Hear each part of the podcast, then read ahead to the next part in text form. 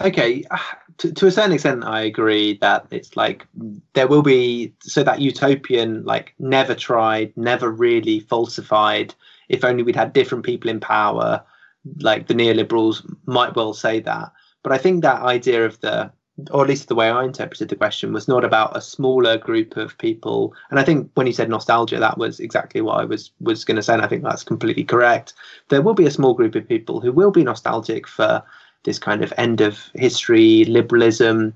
Maybe it's the 2012 Olympics. Maybe there's another kind of peak of human endeavor. And there will be a small group of people who will look back on that time period and think, if only that had been generalized and really put into play. But I do think, taking a step back, there's going to be a real question in the next few years. Who are the liberals, or who are the neoliberals? Who are the people who are defending this this method of government, this kind of economic and political system? Because I think they're going to be few and far between. So if utopian promise is meant in the sense of driving a political vision forward, I think liberalism is a busted flush at this point.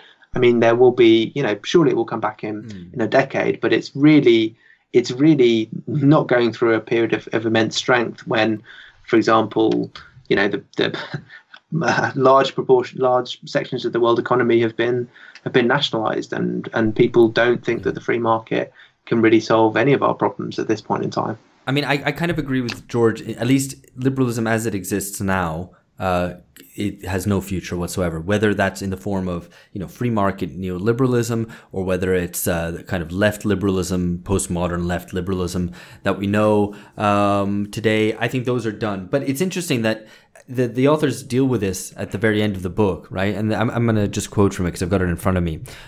"We can endlessly mourn the globally dominant liberal order that we have lost, or we can celebrate our return to a world of perpetually jostling political alternatives, realizing that a chastised liberalism, having recovered from its unrealistic and self-defeating aspirations to global hegemony, remains the political idea most at home in the 21st century.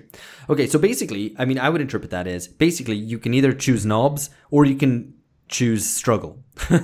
Basically, liberalism can either can choose hysteria and trying to claw back what's been lost, in which case it will definitely lose, or it can abandon all the kind of self-importance and self-aggrandizing things it told about itself and learn to fight again, to go back and to fight for individual liberties, to fight for democracy, to fight for pluralism, for tolerance, and all these things kind of from the ground up.